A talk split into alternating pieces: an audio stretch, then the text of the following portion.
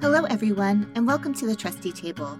I'm Anne Marie Balzano, Director of Leadership and Governance at NAIS, and today I'll be speaking with Dr. Eugene Fram. Dr. Fram is an expert in nonprofit governance, a business consultant, and an award winning emeritus professor of the Saunders College of Business at the Rochester Institute of Technology. He is the author of seven books, including Policy versus Paperclips, which describes a trust based nonprofit governance model that has been adopted or adapted by thousands of nonprofit organizations, as well as Going for Impact, the Nonprofit Director's Essential Guidebook. He has also published more than 125 articles, including for the Wall Street Journal and Harvard Business Review, and is the author of the blog Nonprofit Management. Over his distinguished career, he has served on 12 nonprofit and for profit boards, holding several leadership positions, including board chair. Gene, thank you so much for taking a seat at the table today.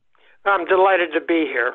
So, you know, I've I've read a lot of your work and I know that you've written about civil discourse in the past. And given that we are about to enter or we have entered what many have described as an incredibly divisive political season, um, how would you define civil discourse, particularly in a board meeting or for how it relates to boards? Well, let's go to the basic uh, dictionary definition of them, which I found is as, as good as anything that I could find and its approach for enhancing discussion. Uh, most often, uh, it's something that is learned through practice. Uh, although you obviously can uh, and see it when it fails to occur, that's incivility.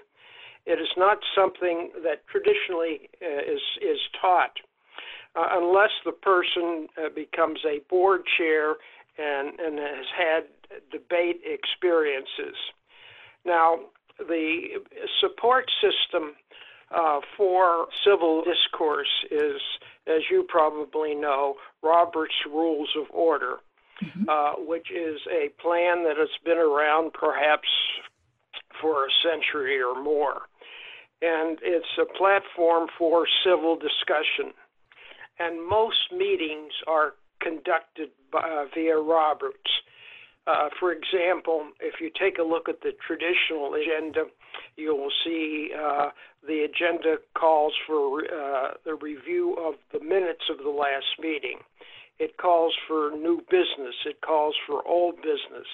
It also includes a system for acting uh, on motions, recognizing people who want to comment, and so so forth.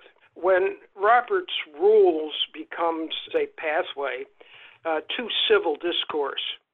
However, I also think that school boards in general might have a larger problem than most nonprofits in maintaining civil discourse.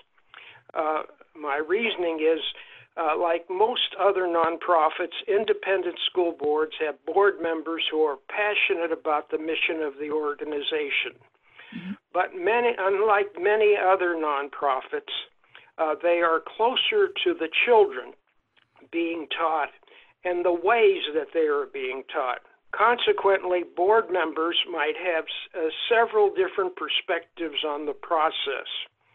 In addition to having that uh, hypothesis, uh, my uh, late wife was a primary school teacher, hmm. and for example, I know how the di- how difficult the discussions can be about uh, teaching such common topics uh, such as reading.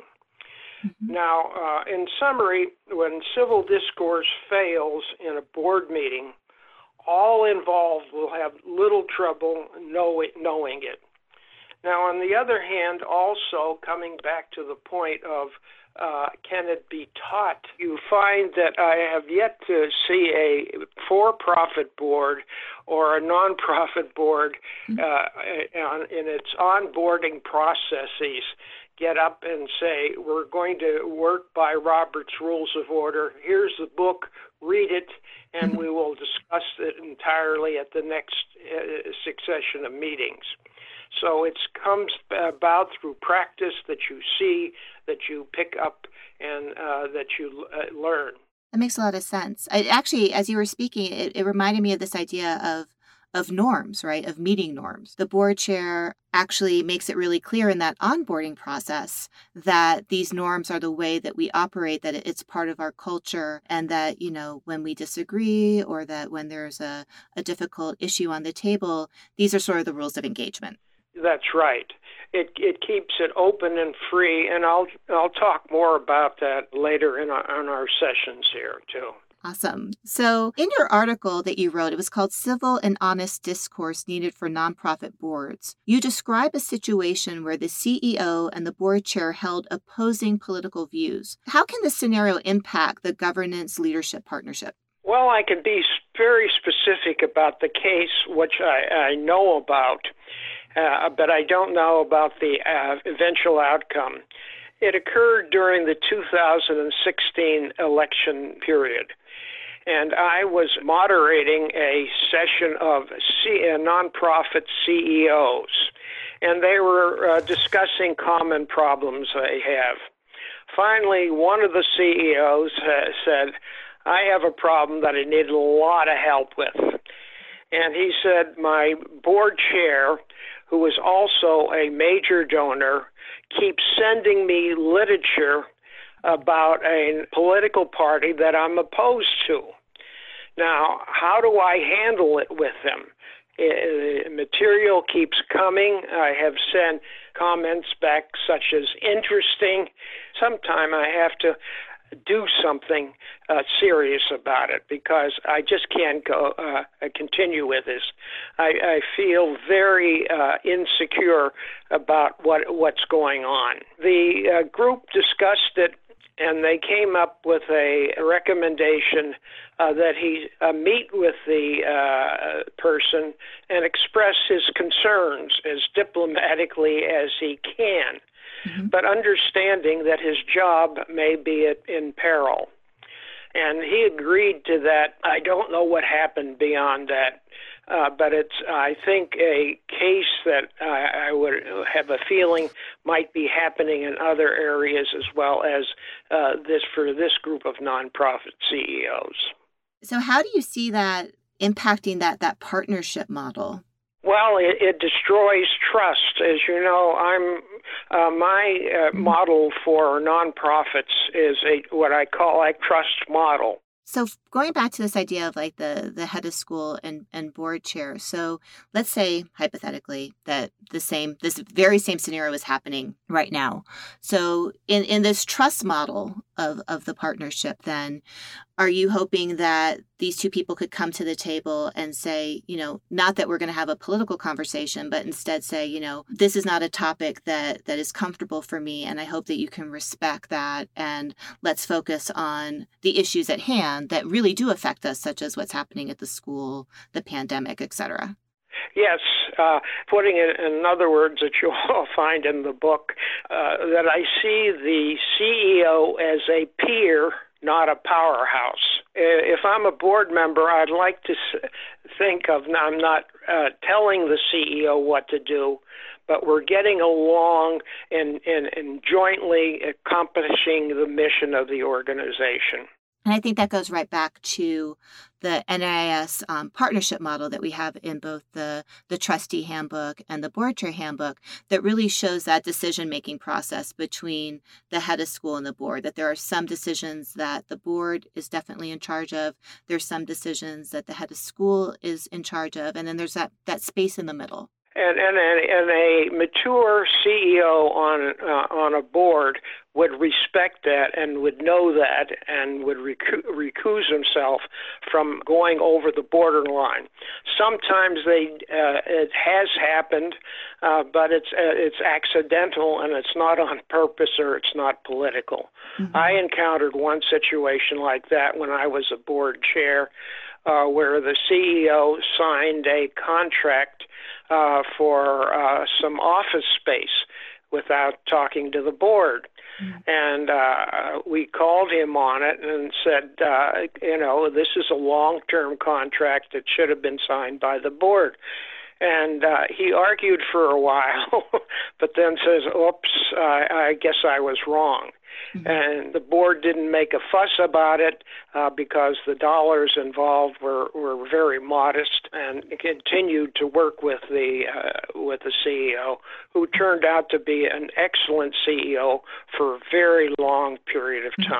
That's great. And, and I love the fact that, that that person was able to to own mistakes. And, and I think that that's an important part of culture for both trustees and for the head of school, right? Because, you know, I, I know that we've been in sort of an extended crisis now for, for many months. And, and I know that blurry lines can happen in terms of roles and responsibilities during a crisis and I and I think that's important as part of this idea of civil discourse of being able to say, you know, I've overstepped or I've made a mistake or maybe that wasn't the right decision and how do we move forward? Yeah, that's exactly it. Uh, in, in, other words, uh, you're talking to a peer. Uh, you're not talking to a, servant. I know there is a servant thing called servant approach to boards, and uh, I, I, don't particularly like it uh, because it, it places the CEO at a lower level than he or she should be. So, what advice do you have for trustees when engaging with stakeholders who who disagree with them? And I'm talking not just you know about something political, but just sort of in general. Like, let's say there's a decision that the school has made, whether it be about the schedule for the pan, you know, for going back to school or whatever. How might trustees, you know, handle situations like this? Well, there are two different uh, levels of uh, incivility that I've encountered. One might be uh, where you have a person who is in in civil to his peers or her mm-hmm. peers, uh, and the other is where you have a divided board, and and both are being uh, incivil to uh, to the other other side. For example. Uh, in one faculty meeting, and you would appreciate this, one faculty person said to the other, well, you said that because you're ignorant. Okay. Oh my. a good way to begin a, a discussion.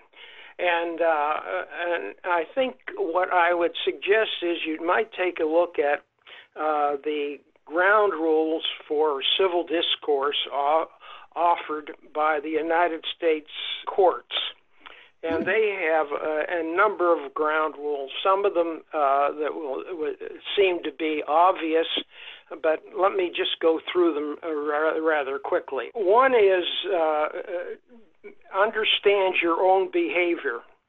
Uh, that you make sure you're responding to the other people, that you use words that promote agreement uh, and be careful of your body language because your body language can show a lot of things that your verbal language does not show. Mm-hmm. Uh, secondly, uh, create a welcoming environment for differing opinions. Uh, give your full attention to the speaker, if, especially if they're on the other side instead of calling the person ignorant, be ready to ask clarifying questions. I didn't understand what you said about that. Can you give me more clarification? Uh, the third thing that they have is listen for content. Uh, make sure you're listening to the other person, especially when you disagree with them. Okay. And find uh, fourth is to find common ground uh, acknowledge areas of agreement as soon as you can, and obviously differentiate between fact and opinion. That's a mm-hmm. hot topic in, in this day and age. What is fact and what is opinion? Don't interrupt. Don't have side conversations while you're there. Follow the directions of the discussions, how, how it's evolving. And finally, don't make demeaning or inappropriate comments, facial expressions, or gestures. No eye rolling, sighing, or ignoring the conversation. Hmm. So that's a, as good a list as I could find for handling yourself in such situations. Mm-hmm. But it's a tough uh, set of uh, guidelines to follow if you're impassioned and and and if you're sure you're right.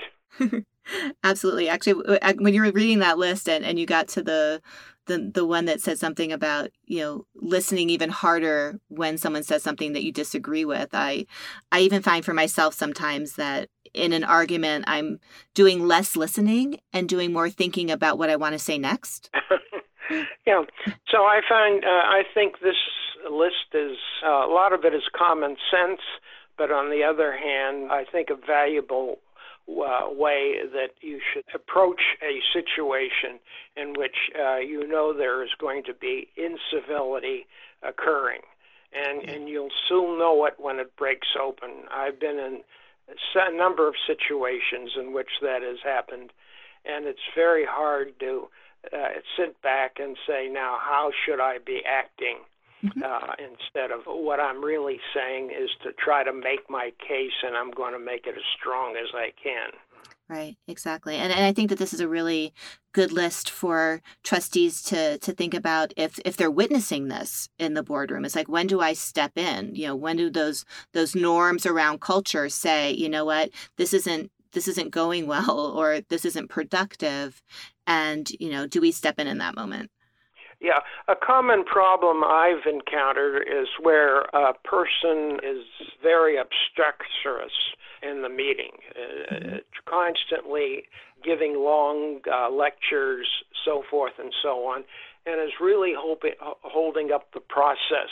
And everybody else is there trying to be helpful. The uh, uh, board chair and the CEO often will counsel with the person and suggest that he try to change, but the person or he or she uh, doesn't change. And then uh, they have to do what? They have to uh, eliminate that person from the board. Now that becomes the most difficult uh, uh, uh, decision to may, be made, and and most often, I find they will not make the decision. Uh, they will just keep the person on board. The most egregious ones that I b- bumped into was a person who uh, was on the board, made a nice contribution, but refused to come to board meetings. Mm. When they asked the person to resign, uh, the person refused. And so they did nothing and held the person on until the end of uh, of the term, and then uh, and then sent them a letter thanking them for their their service, and that was the end of it but in no way did they want to fire them or use the powers that they had uh, because they were afraid of the conflict that would uh, would uh, develop. Mm-hmm. It also uh, will, when you get into these situations, it also divides the board too. Right. right. Absolutely, because you know you're not holding everyone to the same standard of conduct and, and that sends a real strong message around culture, right? So, absolutely. And actually, that's a great segue into my last question. What are some concrete ways that board chairs or committee chairs can encourage civil discourse during meetings? Well, I think uh, uh, it really is up to the board chair. The board chair has to uh, work to build a uh, culture of, of civil discourse that will follow him or her in their terms of office you need to keep in mind uh, Peter Drucker's admonition that culture eats your strategy plans for breakfast. Mm-hmm. Uh, so uh, you uh, culture will uh, will overtake uh, the strategies for a civil course dis- discourse discussion once the person is out of office. Secondly, I think you use Robert's rules to a modest or significant extent, depending on the history of uncivil disagreement encountered. If it is significant, appoint a parliamentarian to apply Robert's Rules of Orders when needed, because you'll uh, certainly need it if you've if you've uh, uh come to that that level of um, uncivil discourse. And finally, uh, this is a tough one influence the appointment of future board chairs to further develop a civil discourse culture. Board chairs' positions are not for neophytes on the board. You know, we talk a lot about succession planning at NAIS um, and, and the importance that, you know, the board chair is such a complex leadership role that not everyone is, is cut out to do, right? And so being very, um, having a really concrete action plan for succession is, is really critical. Yes, that's, that's very important coming from a uh, from a high school environment to understand uh, that uh, the king or queen of uh, of, of the uh, dance is often uh, uh, elected on the basis of how they look mm-hmm. and uh, how they act rather than their competency. so don't lecture uh, board chair on those bases.